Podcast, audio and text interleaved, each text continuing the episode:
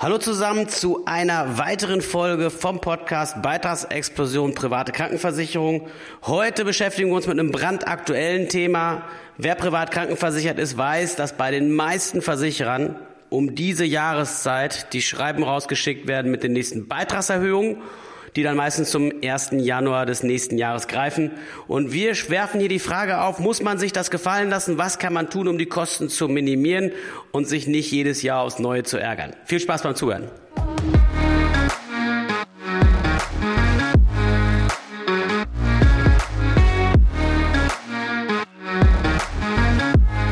Ja, jedes Jahr mit viel zu großer Regelmäßigkeit kommen Schreiben ins Haus, wo wieder drin steht, Mensch, ab dem 1.1. des nächsten Jahres zahlst du 20 Euro, 30, 40, 100 Euro mehr im Monat. Wir haben schon alles gesehen, auch schon Preisverdopplung.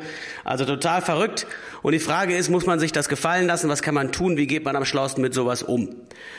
Wichtig zu wissen, einige Versicherer machen es taktisch etwas anders. Die erhöhen die Beiträge nicht zum 1.1., sondern machen das unterjährig, zum Beispiel im April. Huck ist so ein Kandidat, DKV, die BBKK, UKV. Es sind schon ein paar dazwischen, aber die meisten machen es tatsächlich zum ersten ersten und dann droht halt wieder ungemacht und man stellt sich zu Recht die Frage, wo soll das eigentlich alles enden? Wenn ich mal 70, 80 oder 90 bin, lebe ich dann wirklich nur noch für den Beitrag meiner privaten Krankenversicherung. Und wir wollen hier auf einige Fragen eingehen, die immer wieder kommen. Warum gibt es denn überhaupt jährliche Beitragserhöhungen? Wie viel Prozent Erhöhungen sind normal und okay? Was kann man akzeptieren? Ähm, ab wie viel Prozent sollten aber auch die Alarmglocken anfangen zu klingeln und man eventuell aktiv werden? Und wenn wir schon bei aktiv werden sind, was kann ich tun, um ja, von diesen Erhöhungen einfach ein Stück weit Abstand zu nehmen und dafür zu sorgen, dass meine eigene Krankenversicherung auf lange Sicht bezahlbar bleibt. Das sind genau die Punkte, um die es gleich gehen wird.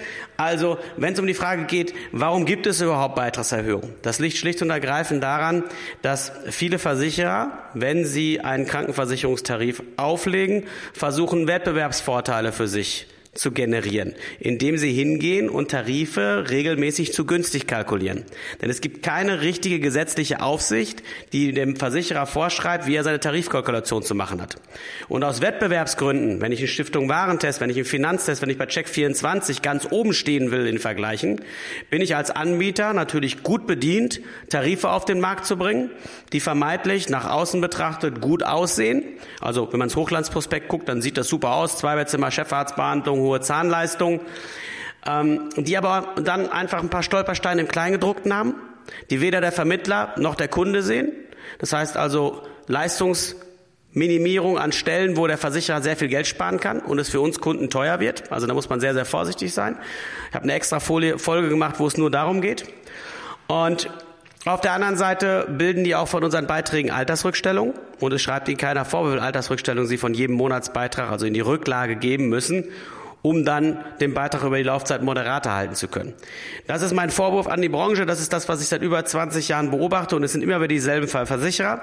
Das sind die, die nicht mit einem Tarifwerk auskommen, wo jung und alt, gesund und krank alle in einem Topf bleiben, wo Verbesserungen nachträglich wie LASIK, wie Naturheilverfahren und so Dinge, die neu dazukommen, für alle gelten, also auch für die Bestandskunden und die nicht nur die Neukunden bekommen, die einen neuen Tarif abschließen, weil man ein und dasselbe Tarifsystem hat.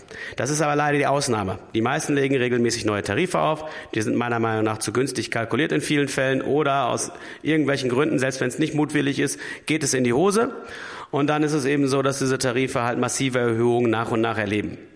Das ist das, was erstmal als Damoklesschwert eigentlich über der Branche so ein Stück weit drüber schwebt. Deswegen auch die klare Prämisse, wenn du dich privat krankenversichern möchtest oder noch nicht lange versichert bist und kannst noch das sinkende Schiff verlassen, such dir einen Versicherer, der nur ein Tarifwerk hat, der nachweislich über Jahrzehnte die Beiträge sauber hält.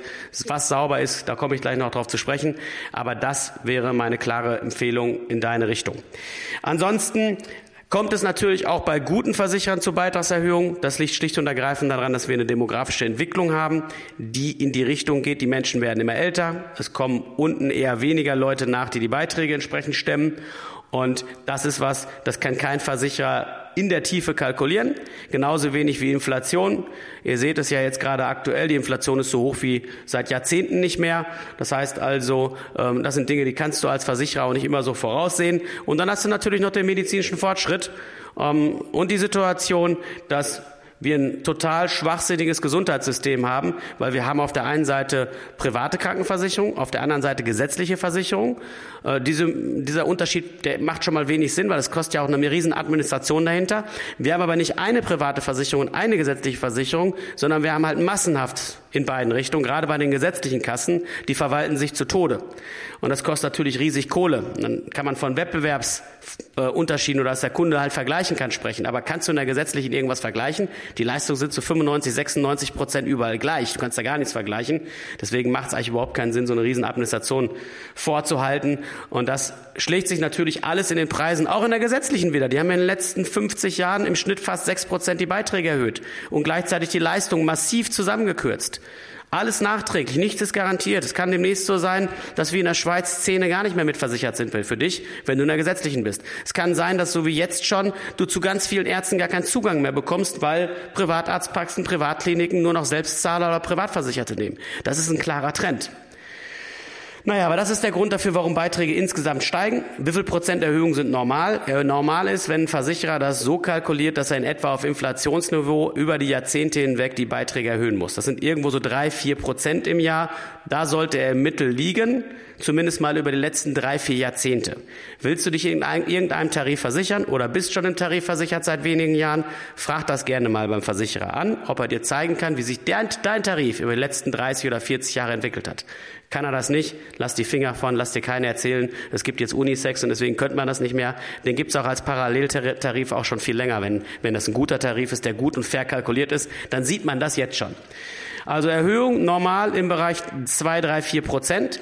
Ganz wichtig, das Blöde an der ganzen Krankenversicherungsgestaltung ist, dass die Erhöhungen halt nicht linear verlaufen. Das heißt also, ein Versicherer geht in einzelnen Tarifen hin und erhöht teilweise drei, vier, fünf Jahre die Tarife gar nicht.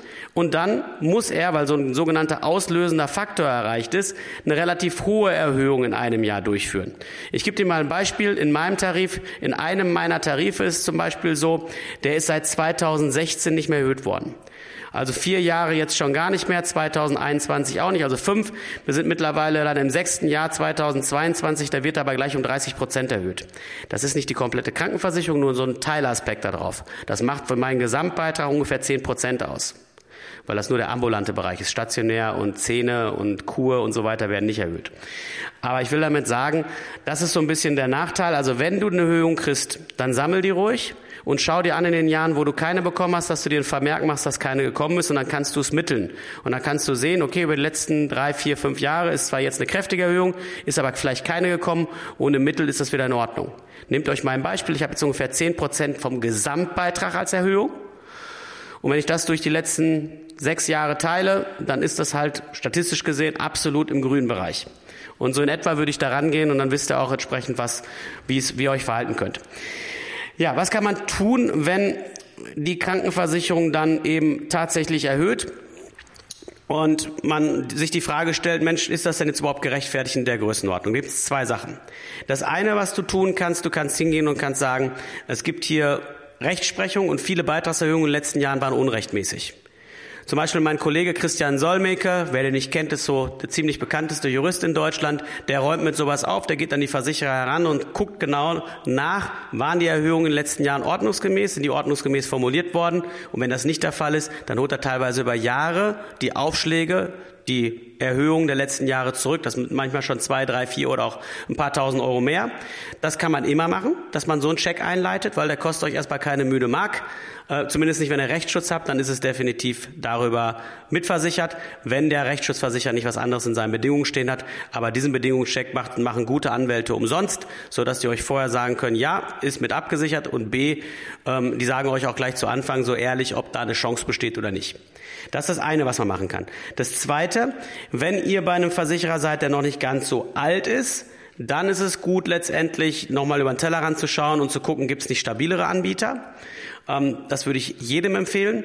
Und wenn ihr aber schon länger irgendwo versichert seid, ich sag mal größer acht, neun, zehn Jahre, dann macht ein Wechsel meist keinen Sinn mehr. Ihr verliert zu viel dabei. Altersrückstellungen gehen weg, neues, neues Eintrittsalter, vielleicht ein paar Wehwehchen, die dazugekommen sind. Lasst euch da nicht bequatschen von irgendwelchen Versicherungsverkäufern. Äh, das macht keinen Sinn, dann mehr zu wechseln. Dann ist es schlauer zu gucken, was hat der Versicherer noch für Alternativtarife. Der hat in der Regel nicht nur den Tarif, wo du versichert bist, sondern meistens auch noch andere. Andere Selbstbehaltsstufen, aber auch andere Leistungstarife oder überhaupt andere Tarifwerke, so dass man dann innerhalb der Versicherung gucken kann, wo ist ein Tarif, der vielleicht sogar von der Selbstbeteiligung sehr gleich ist, von Leistung auf Augenhöhe ist, aber zuletzt halt nicht so stark erhöht hat oder noch jünger ist, wo jüngere, gesündere Leute drin sind, um dann zu schauen, kann ich darüber nicht dem Versicherer ein Schnippchen schlagen und kann dafür sorgen, er will erhöhen, aber ich sorge gleich ab dem nächsten Monatsersten dafür, dass ich den Tarif wechsle und in den viel günstigeren reingehe. Das ist wirklich Billard mit Bande spielen und auch was, was ich immer unbedingt empfehle das von Zeit zu Zeit sowieso zu tun, wenn du länger versichert bist. Auch schon viel früher, auch schon bevor die Schmerzgrenze überschritten ist, weil das kann dir über die Jahre, Jahrzehnte hinweg Tausende, wenn nicht Zehntausende von Euro an Beiträgen einsparen. Und es gibt Spezialisten, die genau sowas anbieten, sowas von Zeit zu Zeit auf den Prüfstand zu stellen. Naja, wenn du noch gar nicht privat versichert bist und willst es gleich richtig machen oder bist halt erst sehr kurz versichert, dann guck dir auf jeden Fall nochmal die Folge 12 dem, aus dem Podcast an. Da gehe ich nämlich darauf ein, auf welche fünf Punkte es bei der Wahl des richtigen Anbieters ankommt und auch wenn du noch wechseln kannst, äh, ist das die richtige Zeit, sich das anzuschauen. Denn oftmals hat man irgendwie eine Krankenversicherung gemacht, weil irgendwie, vielleicht weiß ich, Mama und Papa da sind beim Verein, bei dem Verein, wo man unterschrieben hat oder irgendein Kumpel. Aber man hat sich nie so richtig damit auseinandergesetzt, wie kriege ich eigentlich langfristig einen stabilen Anbieter, der im Kleingedruckten die Sachen auch noch so geregelt hat, dass er im Ernstfall halt auch wirklich zart und nicht den Kopf aus der Schlinge zieht. Was einfach immer mal wieder draußen vorkommt. Und es gibt die guten Gesellschaften, es gibt die guten Versicherer, die fair kalkulieren, die schnell zahlen, wo man persönlichen Ansprechpartner hat, wo es richtig Spaß macht, privat versichert zu sein und wo man wirklich Zugang zu sämtlichen Spezialisten im Land hat und weiß, egal was ist, ich kriege schnell einen Termin und kriege auch die bestmögliche medizinische Versorgung, die es dann gibt. Und dann merkt man auch die klaren Klassenunterschiede für uns gesetzlich Versicherte, die das alles nicht bekommen. Ansonsten zusammenfassend, Beitragshöhungen kommen jedes Jahr oder mit einer gewissen Regelmäßigkeit, das ist richtig. Man muss sie sich anschauen im Mittel, das heißt also, man soll wirklich schauen, wie viel ist der Durchschnitt der Erhöhung in den letzten Jahren in deinem Tarif. Blöd ist das immer, wenn man ganz frisch versichert ist und dann kommen die ersten ein, zwei Erhöhungen gleich und man denkt, oh shit, jetzt habe ich Mist gebaut. Das muss aber nicht unbedingt so sein. Deswegen hör dir nochmal Folge 12 an. Wenn du bei einem Anbieter an bist, der die wichtigsten fünf Punkte erfüllt, dann kann es auch sein, dass du Pech hast, weil du dich gerade versicherst hast, so die ersten ein, zwei Jahre kommt jetzt eine Erhöhung, dann kommt auch die nächsten drei Jahre wieder keine. Das wird man dann entsprechend halt sehen.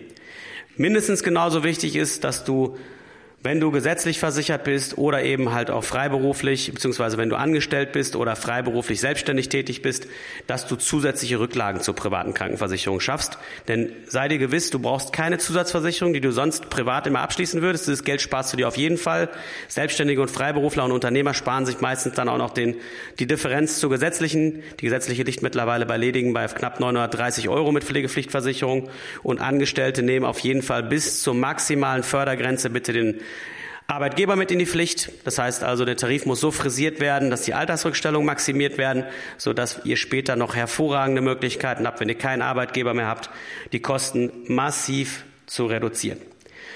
Und wenn du sagst, cool, das geht alles irgendwie in eine gute Richtung, ich würde meinen Vertrag vielleicht auch ganz gern mal auf den Prüfstand stellen lassen und einfach mal schauen, ob die Beitragserhöhungen noch im Normbereich sind oder eben nicht. Ihr findet mich jederzeit im Netz. Wir machen genau sowas. Wir verstellen bestehende Verträge auf den Prüfstand und dann könnt ihr ganz in Ruhe abwägen, wie geht ihr am besten damit um. Ja, das war eine weitere Folge im Podcast Beitragsexplosion private Krankenversicherung. Ich denke, eine mega wichtige Folge, denn egal wie es dreht und wendet, ob gesetzlich oder privat, alles wird teurer und zum Glück kann man sich in der privaten ganz gezielt dagegen wehren und dafür sorgen, dass man ein Stück weit von verschont bleibt oder eben halt einen Versicherer sucht, der das sauber macht. Und das ist genau das, was ich dir wünsche und empfehle. In diesem Sinne bis zur nächsten Woche und eine gute Zeit. Dein Dieter.